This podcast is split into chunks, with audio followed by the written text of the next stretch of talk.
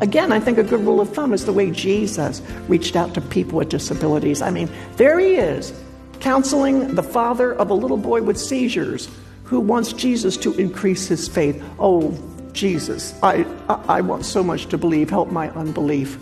Or he's hobnobbing with paralyzed guys on straw mats by the pool of Siloam. Or he's hanging out with the deaf or the blind, to the point where it really irked the disciples. It just drove them crazy. But spend time with those with disabilities, because if you look through the pages of the Gospels, flip through them, and you'll see that Jesus spent most of his time hanging out with handicapped people. Isn't that a terrific insight and an important reminder from Joni Eareckson Tada about where our priorities need to be as people of faith? And we're thrilled to have her back as our guest on today's episode of Focus on the Family. Your host is Focus President and author Jim Daly, and I'm John Fuller. John, last time we featured a powerful conversation that you and I recorded with Joni. We invited several hundred Focus friends to join us at a hotel in Anaheim, California. And the room was electric with excitement and enthusiasm about the topic of life, how God created us in His image, and how each and every person, including preborn babies, those with special needs, the elderly, every one of us are valuable to the Lord. And to be honest, I almost didn't survive the evening. I had a terrible head cold. You remember that? Yes. Oh, it was bad. And I was losing my voice. I'm behind in the back of the stage praying, Lord, help me keep my voice. And Joni was struggling, too, with some congestion. But the Lord was with us that night, and I'm glad to say we prevailed. And we're going to share part two of this amazing conversation today. And Joni Eareckson Tada is an author, an artist, radio host. She founded a ministry called Joni and Friends, which serves individuals and families dealing with disabilities. And as we shared last time, Joni and Friends just celebrated their 40th anniversary. Let's go ahead now and return to the conversation we recorded with Joni in California. We're going to roll back just a little bit to a really significant point in the interview. The tough question: why does your life have value? Well, 50 years ago, I didn't think it did.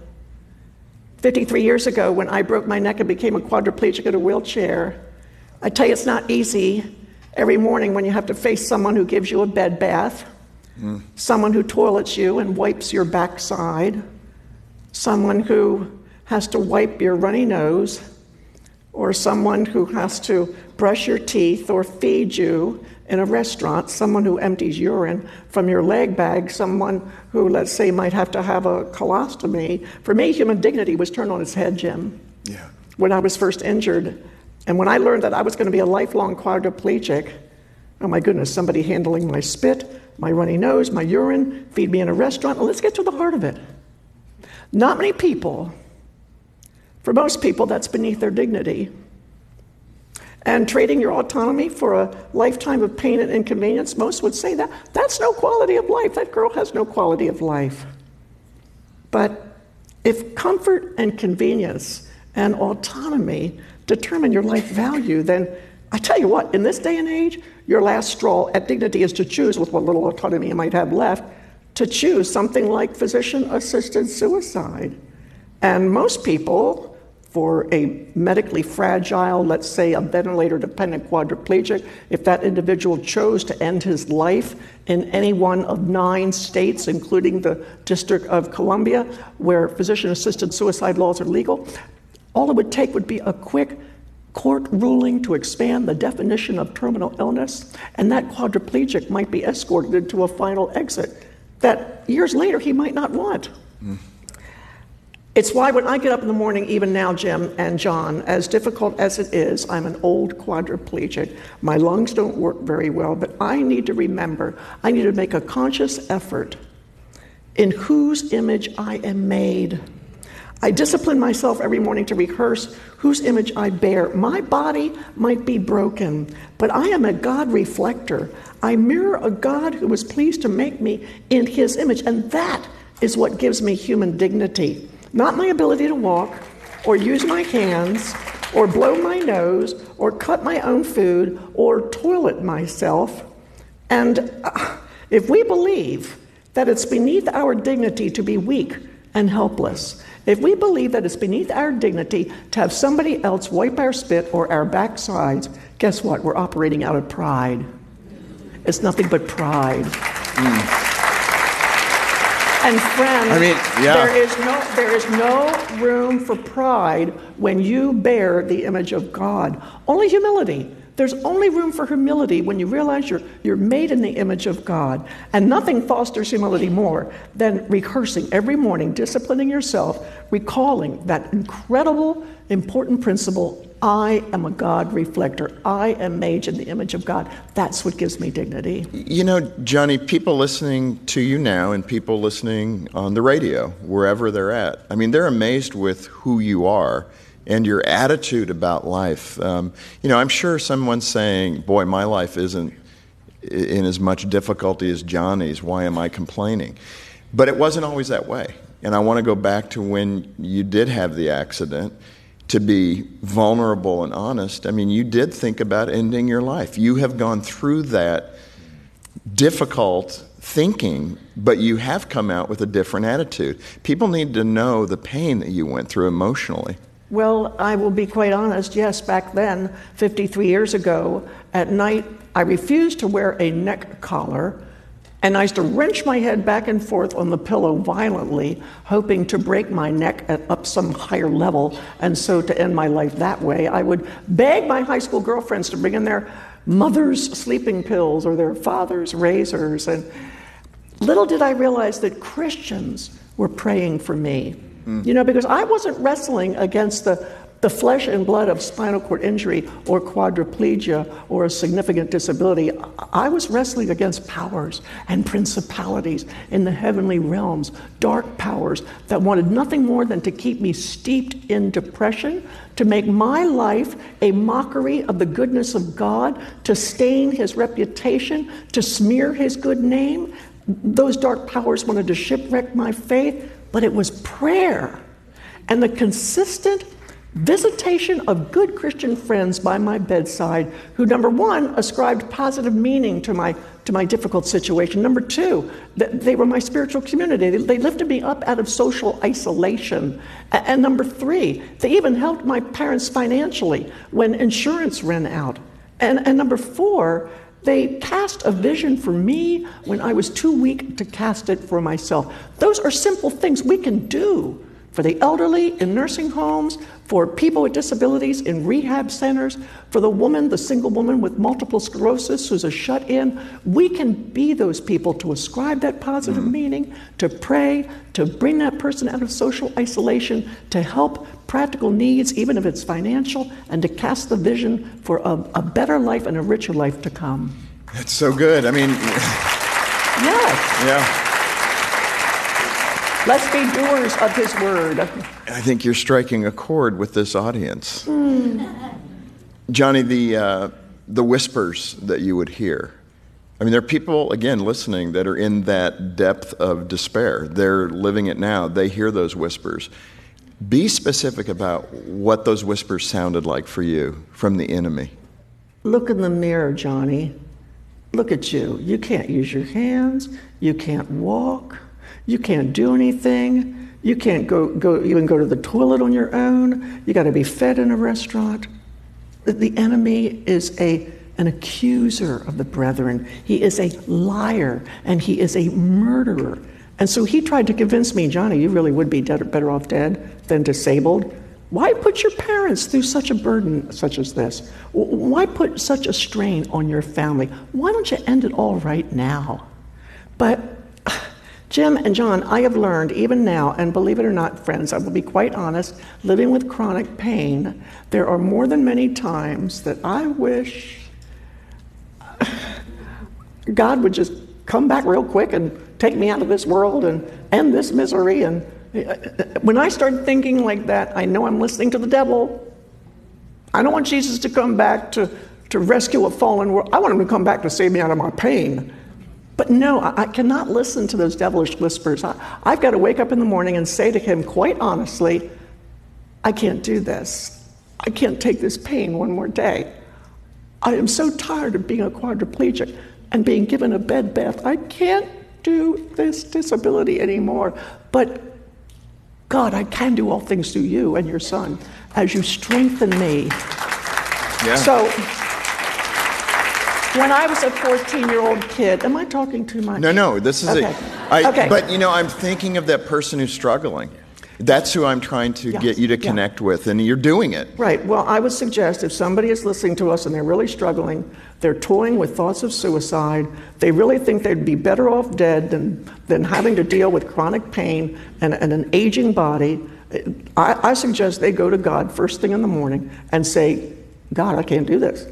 I mean, flat out, I can't. I have no strength for this. Right. But you do. I have no smile for this day.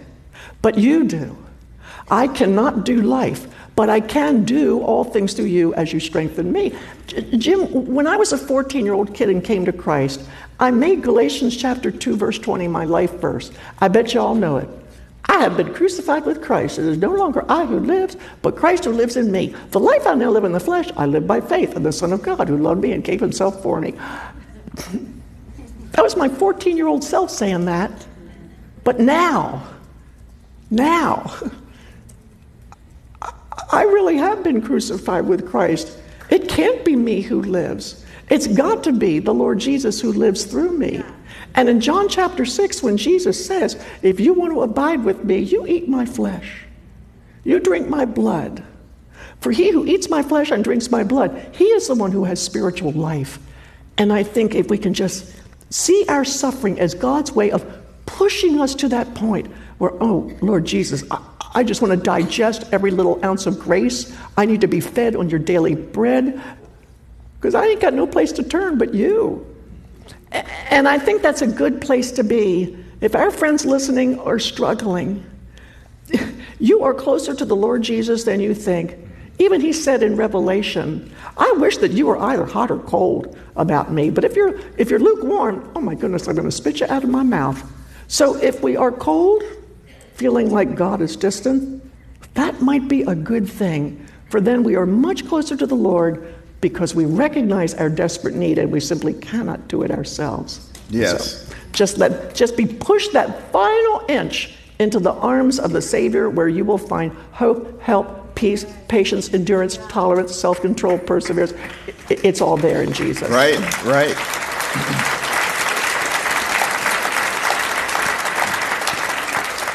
But again, the key thing that you started with was being able to wake up every day, acknowledging the difficulty and asking God to fill your heart with hope. That's what I hear you saying. Yeah, and then, not to be discouraged in your circumstances. Yep. That's hard for human beings to do. It is, but you know what? You know what I tell quadriplegics who are bedridden? I got lots of friends who are quads who are bedridden. I have several friends who have been bedridden, some for 15 years. And I tell them all the time, and they remind me as well, don't think of your own needs. There is somebody else out there who is suffering worse than you are.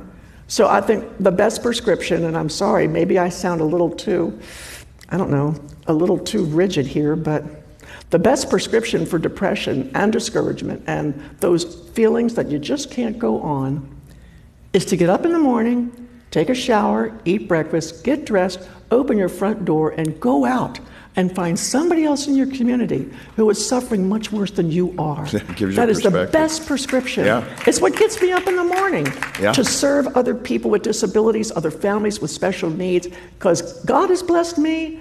Oh, my goodness, like a hot potato, I got to get it off my lap and pass on the blessing to somebody else. It's a good prescription. Bless you like a hot potato. I like that. Johnny, Luke 14 is a scripture that I believe you built your ministry around, 14:13. What is it, and why does that obviously speak to your heart?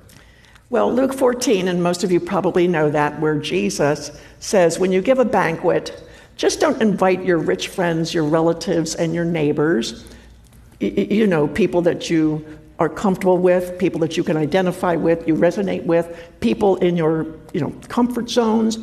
Jesus inasmuch says, pull up the tent peg in your thinking. Don't just hang out with your rich friends, relatives, and neighbors that you like and that you know. No, go out, find the disabled, Jesus says. The disabled, the lame, the blind, the poor, the disenfranchised.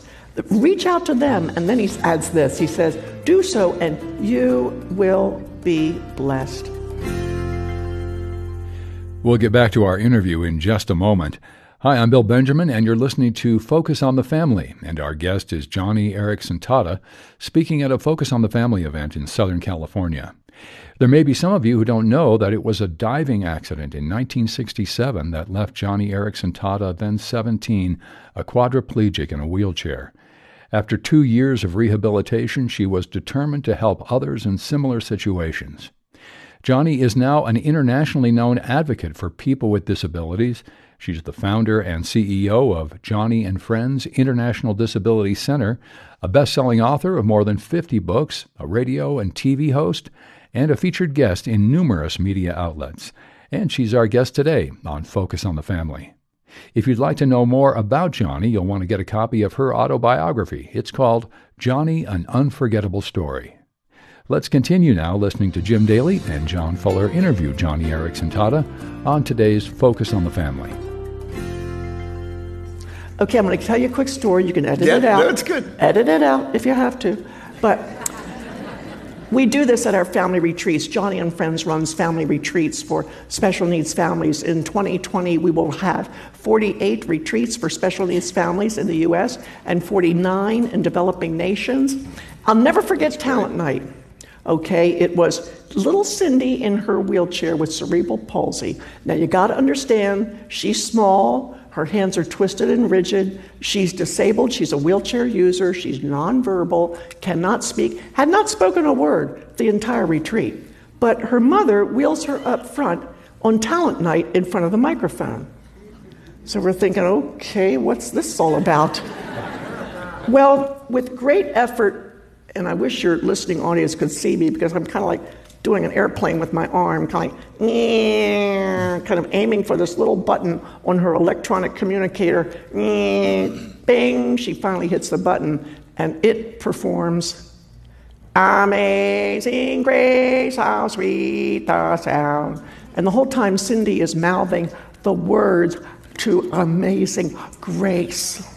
Yes. You know, go out, find people like Cindy, bring them into the fold of your fellowship. And it's not just that you will bless them. They will bless you. There wasn't a dry eye in that talent show audience that night. And all of us are seasoned veterans when it comes to disabilities. And we've been around a lot of people with disabilities. But to see Cindy give praise to the Lord Jesus through her electronic communicator and mouthing those words, it was priceless beyond belief. Absolutely, yeah. Do it and you'll be blessed. You know, Joni, we are talking about those who are disabled physically. I think one good point you've made with many others is how we in the able-bodied community can reach out. Emotionally, how do we stumble in the able-bodied community around someone like you? How do we act and you go, that's peculiar? Well, I think a good rule of thumb is just treat those with disabilities as you would want to be treated. That's great. Just a good rule of thumb. Just treat somebody as you would want to be treated. I mean, people with disabilities like to talk about more things than just their wheelchair mechanics and their disability and, how tough it is. We've got hopes. We've got dreams. We've got favorite restaurants we like to visit. We've got vacation memories. So just talk to people with disabilities as you would talk to anyone. And again, I think a good rule of thumb is the way Jesus reached out to people with disabilities. I mean, there he is, counseling the father of a little boy with seizures who wants Jesus to increase his faith. Oh, Jesus, I want so much to believe. Help my unbelief. Or he's hobnobbing with paralyzed guys on straw mats by the pool of Siloam. Or he's hanging out with the deaf or the blind to the point where it really irked the disciples.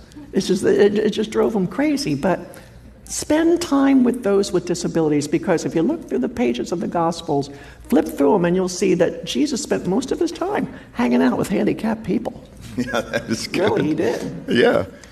And I think all of us can participate in this movement. We really can. We at Joni and Friends would encourage anyone to come and serve as a volunteer at any one of our family retreats. When you get a little hands-on practice among those who are weak and vulnerable. It can change your heart.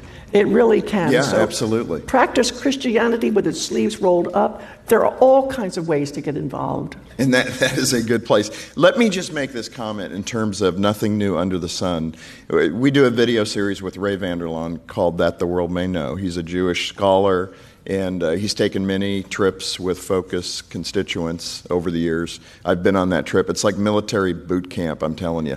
We hike over 100 miles in 14 days. Only to arrive at Mount Carmel to notice the bus is right in the parking lot. Why did we hike 12 miles in 110-degree weather? And his response would be, because I wanted you to feel this, which was great most of the days. But he made an observation out of his background with history and the Jewish people.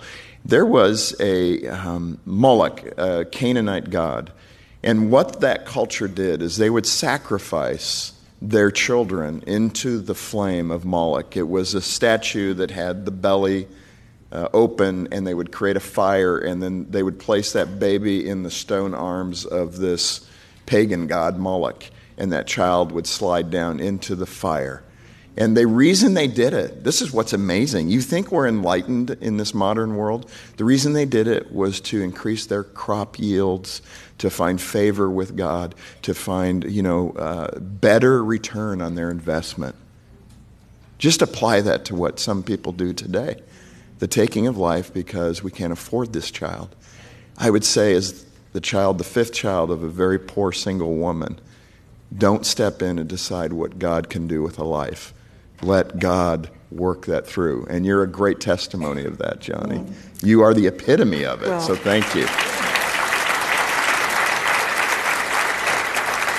Jim, you know as well as I do that when it comes to pro-life issues, given the opportunities, society is always going to move in the direction of convenience for the masses at the expense of the weak and the vulnerable, whether it's doctor-assisted death, whether it's euthanasia of the comatose, or the abortion of those with defects. And we Christians, the days are short, the times are evil, friend. We need to stand in the gap. We need to provide that help and hope. We need to showcase what life worth living looks like, to lift people up out of despair and to give mothers carrying an unborn child with, let's say, Down syndrome or muscular dystrophy, autism, whatever. We need to show these moms, these parents, these dads that, yes, they can be good parents. Families can be happy. And that child with a disability might very well bring together family unity and family support.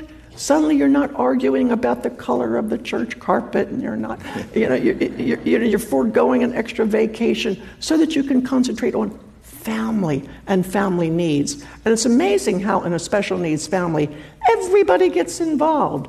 And I'm sure, John, you could attest to this. It's not just you and your wife. It's your wife's parents, your in-laws, grandparents, aunts, uncles. Everybody gets involved. Everybody learns a lesson. Everybody's heart gets changed. That's so true. I love that scripture. Do these good deeds so they'll honor your Father in heaven. And that's what you're saying.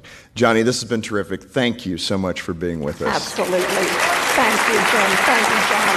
Thank you, friends. That's how we concluded part 2 of our conversation with Joni Eareckson Tada on this episode of Focus on the Family. And I so appreciate Johnny's authenticity and her grace, Jim. She is such a wonderful person and a really tremendous advocate for the special needs community. Yeah, she is. She's a champion for life. And I'm so grateful that Johnny agreed to help us promote the value and sanctity of human life. Jim Daly and John Fuller wrapping up an interview they did with Joni Eareckson Tada on today's edition of Focus on the Family. Well, on behalf of Focus President Jim Daly, program host John Fuller, and the entire team, thanks for joining us today for Focus on the Family. I'm Bill Benjamin.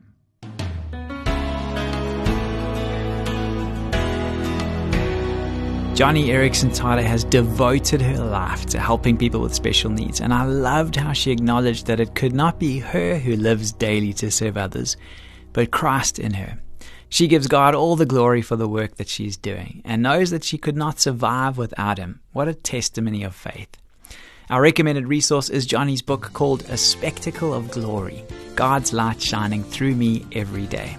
Joni will help you discover how to put God's glory on full display, no matter what challenges you're facing. You'll find that book online at safamily.co.za or give us a call on 031 716 3300. I'm Graham Schnell for Focus on the Family Africa, inviting you to join us next time when we'll once again help you and your family thrive in Christ.